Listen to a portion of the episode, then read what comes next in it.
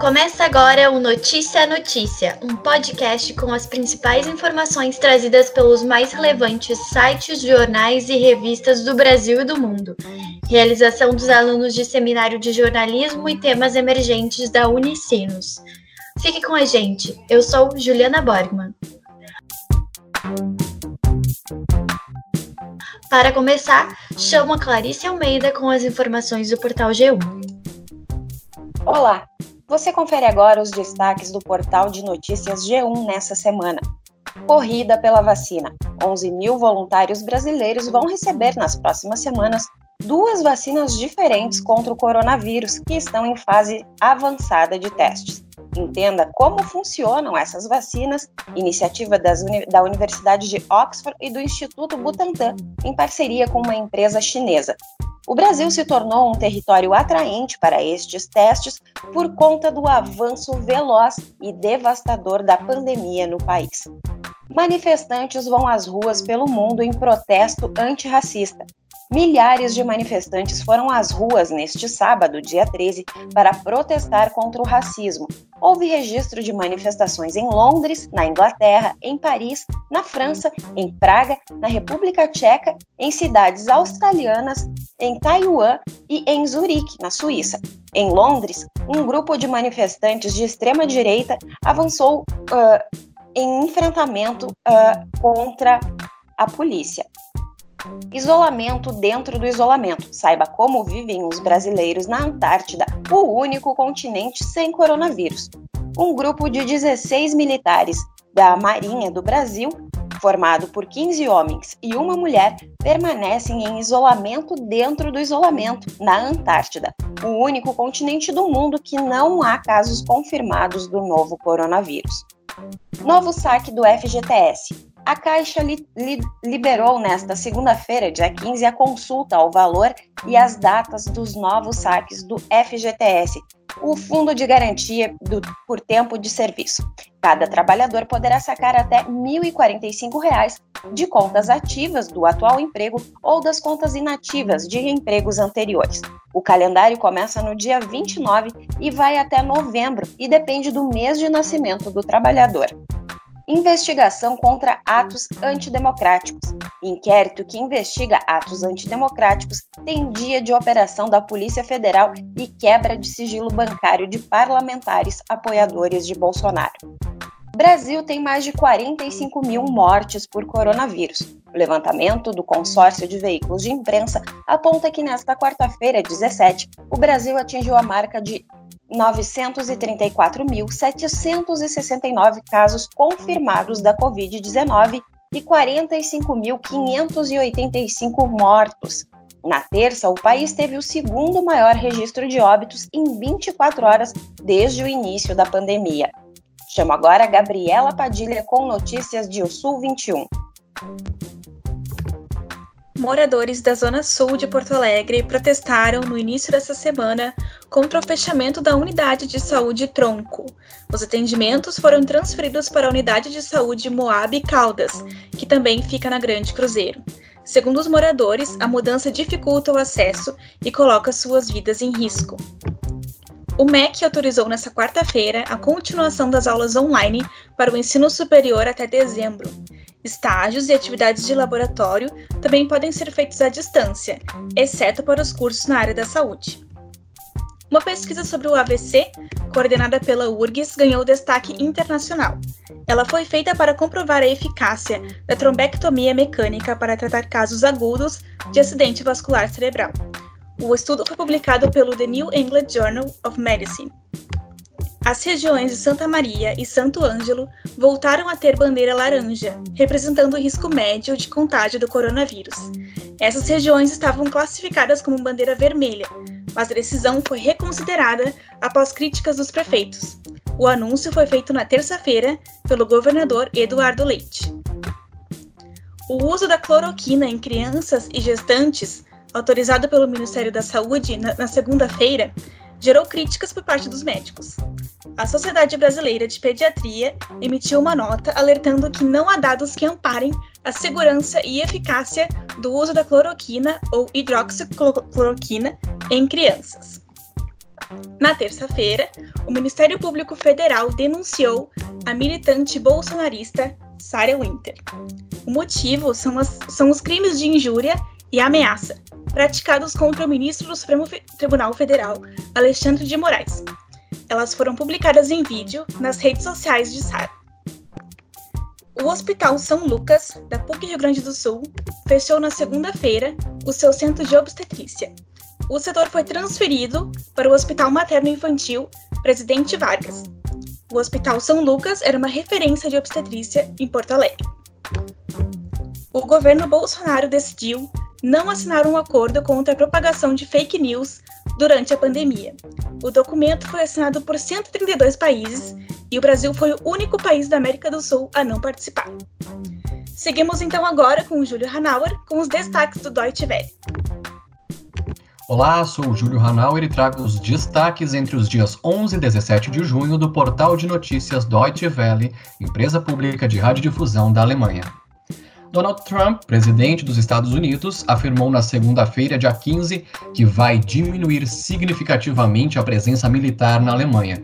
Trump acusa o governo alemão, um de seus maiores aliados na Europa, de agir de modo delinquente em relação às suas contribuições financeiras para a organização do Tratado do Atlântico Norte, a OTAN, e por tratar injustamente os americanos no comércio internacional. A presença militar dos Estados Unidos no território alemão é um legado deixado pela ocupação dos aliados após a Segunda Guerra Mundial. O governo da Alemanha vai oferecer auxílio financeiro para estudantes afetados pela pandemia do novo coronavírus. Os universitários que possuem menos de 500 euros em suas contas podem requisitar, a partir desta semana, o auxílio do governo federal alemão. Isso porque dois terços dos alunos trabalham para custear a faculdade e muitos estão desempregados neste momento. Num primeiro momento, o auxílio é de até 500 euros e ele pode ser requisitado para os meses de junho, julho e agosto em um portal específico do governo alemão. Os valores recebidos não precisarão ser devolvidos no futuro. Cientistas britânicos anunciaram no dia 16 de junho que a dexametasona, um esteroide barato e amplamente disponível, reduziu em até um terço as mortes de pacientes graves de Covid-19 em um estudo de vários cientistas, incluindo os da Universidade de Oxford, na Inglaterra. Inglaterra perdão. O medicamento foi administrado por via oral e intravenosa após 28 dias reduziu em 35% as mortes entre os doentes dependentes de respiradores e em 20% para os que apenas necessitavam de oxigênio suplementar. O esteroide não pareceu ajudar pacientes menos graves. Ainda sobre medicamentos para tratamento da Covid-19, a Organização Mundial da Saúde anunciou nesta quarta-feira, dia 17, que vai interromper os testes com hidroxicloroquina no tratamento da Covid-19. Isso ocorre após as evidências científicas apontarem que o fármaco não reduz a mortalidade em pacientes. Os Estados Unidos também revogaram a autorização para o uso. Enquanto isso, o governo federal do Brasil vem ampliando a orientação de uso deste medicamento. O ministro do Supremo Tribunal Federal, Alexandre de Moraes, relator do inquérito que investiga atos antidemocráticos ligados a apoiadores do presidente Jair Bolsonaro, determinou, nesta terça-feira, dia 16, a quebra de sigilo bancário de um senador e dez deputados federais bolsonaristas. A quebra de sigilo visa apurar se esses parlamentares, a maioria do PSL, atuaram no financiamento de atos antidemocráticos, lançaram ameaças ao Congresso Nacional e ao próprio STF, defendendo o fechamento dessas instituições. Em entrevista à Deutsche Welle, nesta terça-feira, dia 16, o ministro do Supremo Tribunal Federal, Gilmar Mendes, disse que as Forças Armadas não são milícias do presidente da República. Para o ministro, militares estão fazendo autocrítica em meio a desgaste desgastante, perdão, crise de saúde e podem vir a se distanciar publicamente de Bolsonaro. Após conversar na semana passada com o comandante do Exército, general Edson Leal Pujol, Gilmar Mendes diz considerar possível que militares do alto comando venham a público afirmar seu distanciamento do governo. Liberdade de imprensa é relativa na América Latina. Essa foi a declaração de Pepe Mujica, ex-presidente do Uruguai, em sua videocoluna semanal A Deutsche Welle. Mujica fala sobre a importância dos meios de comunicação e como estes moldam a percepção da realidade dos povos na América Latina. Ele declara, abre aspas, não deveria nos surpreender que as ditaduras restringam a liberdade de imprensa. Influenciar a maneira de pensar das pessoas é uma das formas de influenciar uma sociedade. Fecha aspas. A chanceler alemã Angela Merkel e governadores dos estados da Alemanha decidiram manter as medidas de distanciamento para evitar segunda onda de contágio do novo coronavírus. Apesar do baixo índice de infecções, Merkel e governadores apostam em cautela no relaxamento das restrições. Grandes eventos estão proibidos até outubro e máscaras seguem obrigatórias mas escolas poderão reabrir, desde que o número de infecções diminua até o final das férias de verão no país. Agora, Patrícia Wisniewski traz informações do Guia de Participação de Jornalistas em Manifestações Urbanas Violentas. A violência contra jornalistas em manifestações já é frequente. Para evitar que a situação se torne ainda mais grave, o Sindicato dos Jornalistas profissionais no estado de São Paulo, em parceria com a Federação Nacional dos Jornalistas, preparou uma cartilha informando as condições necessárias para que os profissionais realizem seu trabalho em segurança. Segundo o informativo, a violência contra os jornalistas é uma tentativa de impedir a livre, a livre cobertura dos fatos, ou seja, a liberdade de imprensa. Com o atual cenário político, medidas de proteção se tornam ainda mais necessárias, principalmente em coberturas de manifestações. Antes de ir para a rua cobrir os eventos, o jornalista deve levar equipamentos de segurança, como capacete, máscara de gás, lenço ou pano, óculos de proteção e colete. Para quem é seletista, é responsabilidade da empresa garantir esses equipamentos. Segundo a cartilha, ao chegar no local, o jornalista deve identificar o comandante responsável pela ação policial. Dados da FENAGE mostram que, na cobertura de manifestações, os agressores de jornalistas mais frequentes são policiais militares. É importante também que o jornalista mantenha contato constante com a sua equipe e com o editor ou chefe de reportagem na redação.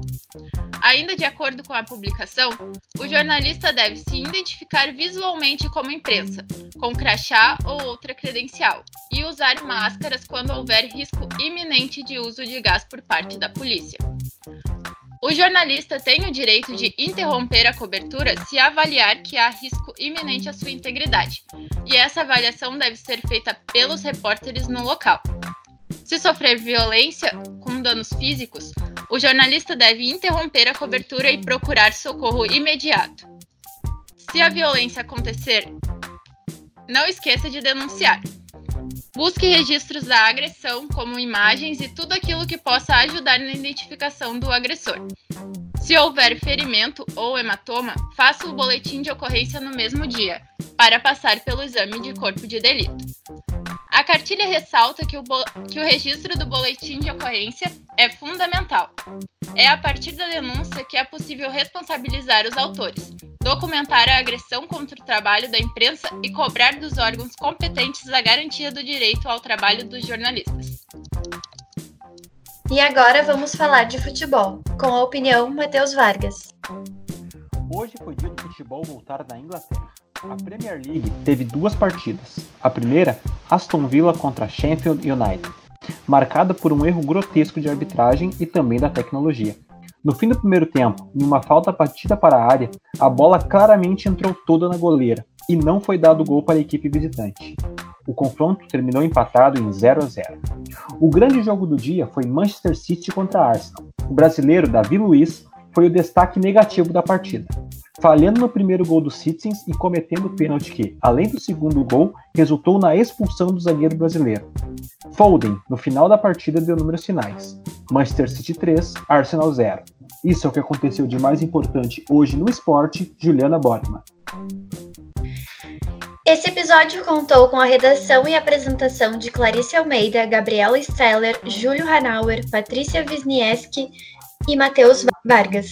A monitoria de Juliana Borgman e a orientação é de Sérgio Ebler. Fique bem e até a próxima!